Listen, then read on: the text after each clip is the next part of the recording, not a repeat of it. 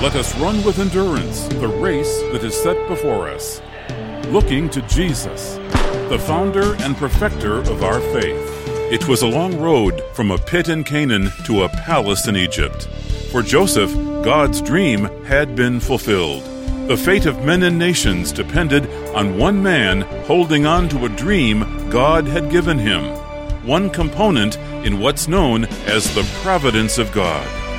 From the Moody Church in Chicago, this is Running to Win with Dr. Erwin Lutzer, whose clear teaching helps us make it across the finish line.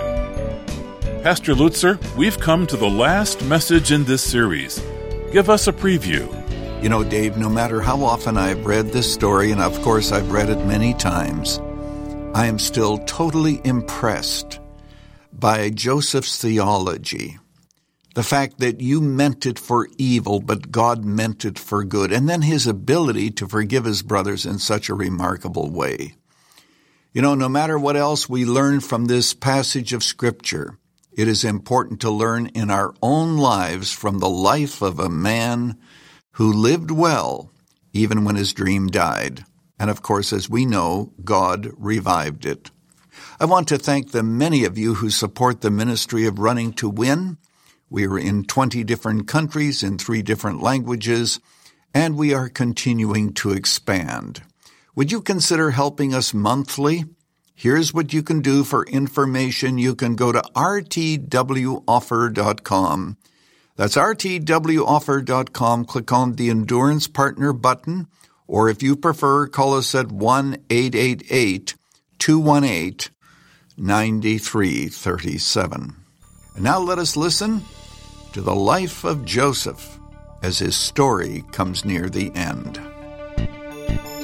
Back in 1994, when a plane crashed near Pittsburgh, the investigators had the gruesome task of finding and identifying the bodies. And one of them came across a human hand with its fingers crossed. Do accidents just happen in life? Is it just chance that does whatever happens, or is there some kind of a divine purpose to it all? Today, I want to speak to you on the topic of the providence of God. It's the last in a series of messages on the life of Joseph. And I invite you to take your Bibles, if you would please, and turn to Genesis, Genesis chapter 45, verse 8. Genesis chapter 45, verse 8, where Joseph, without the benefit of the New Testament, with all of its teaching regarding God and his providence, Joseph has enough insight to say to his brothers when his dream was fulfilled, and at this point it was fulfilled. Verse 5 Now do not be grieved or angry with yourselves because you sold me here, for God sent me here to preserve life. Did you catch it? You sold me here, God sent me here providence. Take your Bible now and uh, continue in the book of Genesis and just turn to the last chapter, chapter 50. Jacob is dead. The brothers are expecting that Joseph might retaliate against them and finally, quote, even the score. And what does Joseph say to them? Verse 20 As for you, you meant evil against me but God meant it for good to bring about this present result to preserve many people alive. So therefore, do not be afraid. I will provide for you and your little ones. He comforted them and spoke kindly to them. What do we mean by the providence of God? Providence means that God preserves His creation and then He directs all things according to His desires toward an appointed end. I don't know about the rest of Shakespeare's theology, but I do know that when Hamlet said, wasn't it in Act 5, Scene 2, there is a divinity that shapes our ends, rough hew it as we will, He was very, very biblical. There is a divinity that shapes our ends. There is a purpose to which God directs all things. The providence of God. What do I expect your response to be as a result of this message? I should think that if it is preached well, if it is used by the ministry of the Holy Spirit of God, if the word is accurately expounded, some of you are going to be different for the rest of your life. You are going to leave here today relaxed, joyful, committed, no longer striving. Much of the anxiety will be gone because finally you will realize that this is God's world ultimately God's world, and if you are God's child, you are number one on his priority list. God directs all things, all things toward an appointed end. What I'd like to do today is to first of all discuss with you briefly the scope of providence. Now, I've made the statement that God directs all things to its appointed end, but we need to explain that and to unpack it so that we better understand it. What do I mean? First of all, God, of course, directs such things as the physical universe. The physical universe. It is God, you know, who created the stars, the Bible says, and He calls them all by their names. Who is it that decided that the earth is going to be the sphere of his activity, the place where the drama would be played out? Who is it that decided that the earth would be the scene where human beings would be created, where Satan would have his seat? And, and who decided that amid all the planets and amid all the stars? God decided it. Weather. Is the weather in God's hands? Who is it that created that storm for Jonah mentioned in his book? The text says very clearly, and God hurled, God hurled a storm upon the sea. God did it. And during the ministry of Jesus, when you had the storm on the Sea of Galilee, and Jesus said, Peace be still, and there was a very great calm. Who calmed that storm but God? He has it in His control because He directs it. You know, the scripture says that Christ, moment by moment, upholds all things by the word of His power, Colossians 1.17. Here's what most Christians think. They think that God created the universe with its laws and with its gravity and all of the intricacies of nature, and then He kind of lets it run. And every once in a while, He tinkers with it, and when He does that, we call it a miracle. Normally, when people die, their bodies disintegrate and they never come back to life again. But occasionally, they do. Jesus is the best example. And so we say, in that instance, he intervened. That's what most people think. Want you to know today that the Bible says differently. Christ upholds all things by the word of his power, and by him all things, present tense, consist. Moment by moment, God is controlling what is happening in His physical universe. Moment by moment, He is holding it all together. And when He does something extraordinary, we consider it to be a miracle, something out of the ordinary, but He is actively involved in it all the time. God has His physical universe that falls under the scope of his providence. Well, secondly, what else falls under the scope of providence? The human race.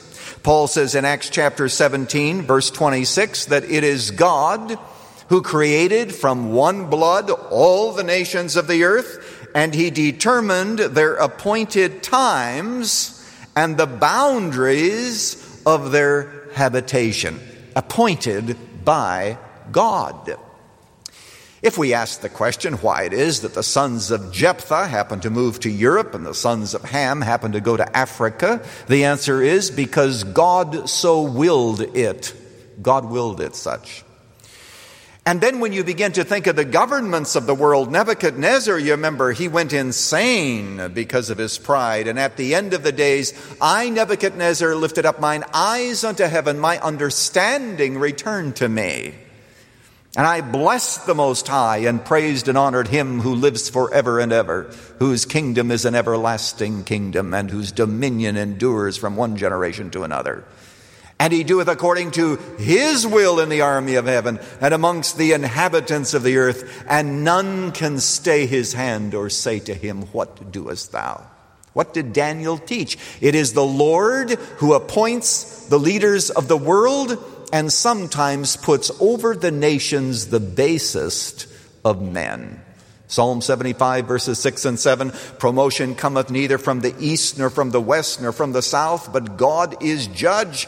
He puts down one and he sets up another. God's providence extends to the physical universe, it extends also to the human race. And all that is somewhat understandable. But now we begin to get into some hot water. Does it extend to the human will? To the human will? Can God actually direct people's choices? This, as you know, is an area of controversy, and there are two different interpretations. First of all, there is in the history of the church what is generally known as Arminianism. Arminianism says that the human will is free, that God would never impinge upon the human will. So an Arminian would read this story from Joseph, and he would say, Well, Joseph, your brothers had the option of selling you or not selling you. They could have been kind to you or they could not have been kind to you. That was their free, unfettered choice. If so, by the way, it would be very difficult for us to understand what Joseph meant when he said, God sent me here. Joseph seems to be not only saying that God took evil and used it for good, but that the evil was actually a part of the divine plan. Well, as you know, there's another view, sometimes referred to as Calvinism, and the names are not important. The question is whether or not their theology is biblical. But Calvinism stresses that, that there are some choices that God even directs. He doesn't program us like computers, to be sure. We are not robots. But through secondary causes, uh, he can cause these brothers to sell Joseph because the hatred is in their hearts, and he uses the coat and the dreams to bring it all to the surface. So indirectly, God was determining their decision. You know, there's that old story about uh, our, those who believed in free will versus those who believe in predestination, and they were having an argument.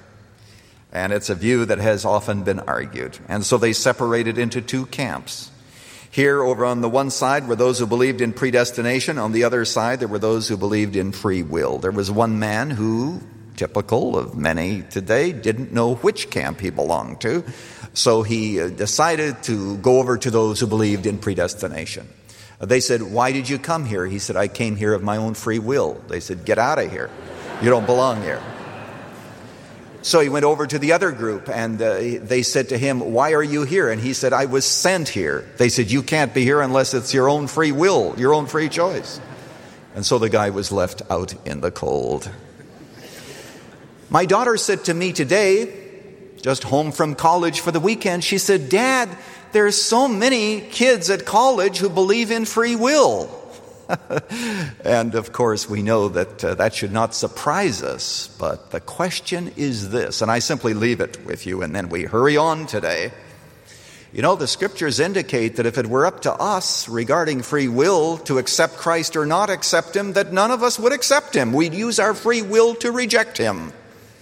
But it is God who works in the human heart, who grants us the desire, who shows us the conviction of our sin. And we end up doing what we want to do, namely to believe in Christ, but behind that choice is God. Well, it was not my intention to scare up more rabbits today than I can shoot, but I need to simply say there are two things that must be held in tension. One is that we are not robots God holds us fully responsible. We are not programmed like computers. But on the other hand, God does move history, events, and even people toward an appointed end. We must live with both of those truths, even though it's difficult to hold them in tension. Now, I mention that because when we begin to see that God is sovereign over all things and that he is the one you see who can even direct events and at least indirectly people. Then we begin to understand that the scope of His providence does indeed include everything. I think Joseph believed that. Joseph believed it. You sold me. God sent me. What I'd like to do now is to give you some implication of providence, some implications, and this should really transform our lives. We should look at everything differently after we have understood this. First of all, evil, evil has a purpose. We may not understand the complete purpose at all. We understand a little bit based on the Bible, but it is not haphazard. It does not come about because God is in heaven and He's looking at His world and saying, Well, there's nothing that I can do. I gave people free will, and all that I can do is watch what's happened and not be involved. There is a divine purpose as God marches history and individuals to their appointed end. Now, I marvel at Joseph you remember the words that we just read? You meant it for evil against me, but God meant it for good. Do you notice what he was able to see long before the New Testament was written? He was able to see that there are really two purposes there is the purpose of the evil and the perpetrators of the evil, and we could say the purpose of Satan. His purpose is always to destroy. His purpose is always to ruin. His purpose is always to antagonize God. That's the purpose of evil. But in the very same event, God has a purpose. He is meaning it for good. Joseph would have delighted in Romans 8:28.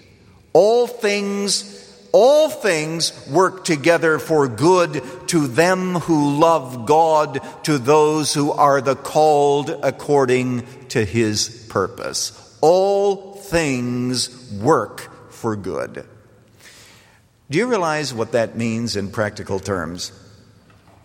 That means that even when evil is done against us, even though there are people who would like to sue us frivolously, people who would like to falsely accuse us, people who would do evil against us because they intend to do evil, that in that very trial, in that very difficulty, God is working it toward an appointed end that is benevolent and good.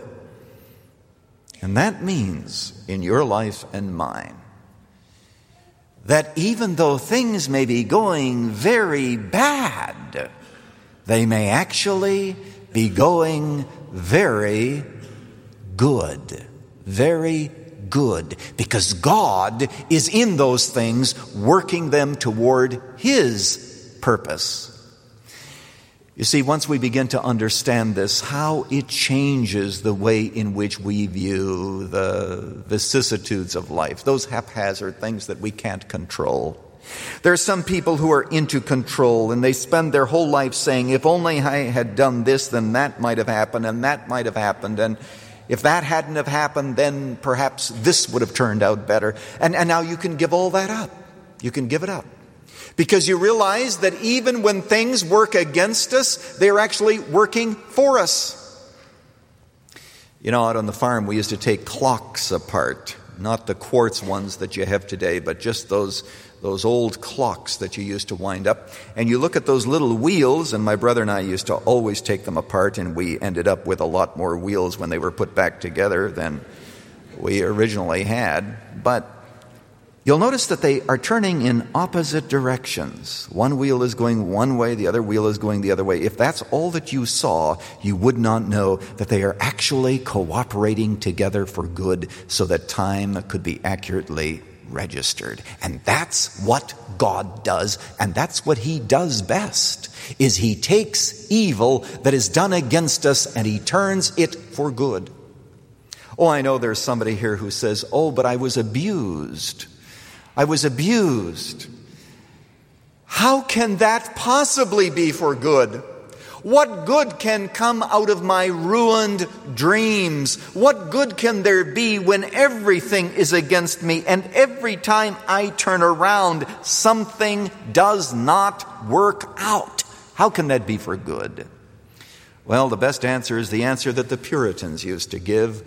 They said that the reason that Satan is given to us to fight against the reason that we have so many things that constantly are working against us is why? Because God is increasing the eternal joy of the saints. He's increasing the eternal joy of the saints. What if He wanted to prove that the suffering of this present time is not worthy to be compared with the glory that shall be revealed in us. And, and so he, he has some people who are allowed to go through tremendous trials and discouragements. Why? He is working it all for an ultimate eternal good. Because God is at work. First of all, then, evil has a purpose. Secondly, that means that your past your past has a purpose. I again refer to Joseph's words in chapter 50, verse 20. You meant it for evil. When I was sold that day into slavery, when I was in the pit and I cried in loneliness, when I was sold to the Midianites and went over into Egypt, a country whose language I did not understand when I was falsely accused by Potiphar's wife and thrown into jail because of my commitment, when all that ugly thing was happening, I know that you meant it for evil, but God meant my past for good. My friend, this is Pastor Lutzer. If we can hang on to that, it will help us every single day of our lives you meant it for evil. I'm speaking to people who perhaps have experienced great injustice, and you wonder whether or not God can redeem it, whether or not He can use you. Well, the answer from the life of Joseph is yes, a resounding yes. And we're so thankful for the many of you who support this ministry. I'm holding in my hands a letter from someone who says, I praise God for your ministry because it has really prevented me from almost wanting to end my life. You, my friend, have had a part in testimonies just like this. Those of you who support this ministry, well, we are so thankful for you, and I'd like to encourage you to become a part of the Running to Win family by becoming an endurance partner. Endurance partners are those who stand with us regularly with their prayers and their gifts. Here's what you can do, and I hope that you have time to get a pencil. Write this down rtwoffer.com. Click on the Endurance Partner button or call us at 1 888 218 9337. Let me give you that contact info again rtwoffer.com. Click on the Endurance Partner button or call us at 1 888 218 9337. You can write to us at Running to Win, 1635 North LaSalle Boulevard, Chicago, Illinois 60614. Running to Win is all about helping you understand God's roadmap for your race of life. Behind every turn in Joseph's life, we see God's hand. And God has a plan for you and me, a dream He wants to see brought to pass. If your life seems haphazard, take hope. Next time, Dr. Lutzer wraps up his series on the life of Joseph, speaking on A Dream is Fulfilled, telling us how God, in His providence, works out all things to achieve his purposes. Thanks for listening. For Dr. Erwin Lutzer, this is Dave McAllister. Running to Win is sponsored by the Moody Church.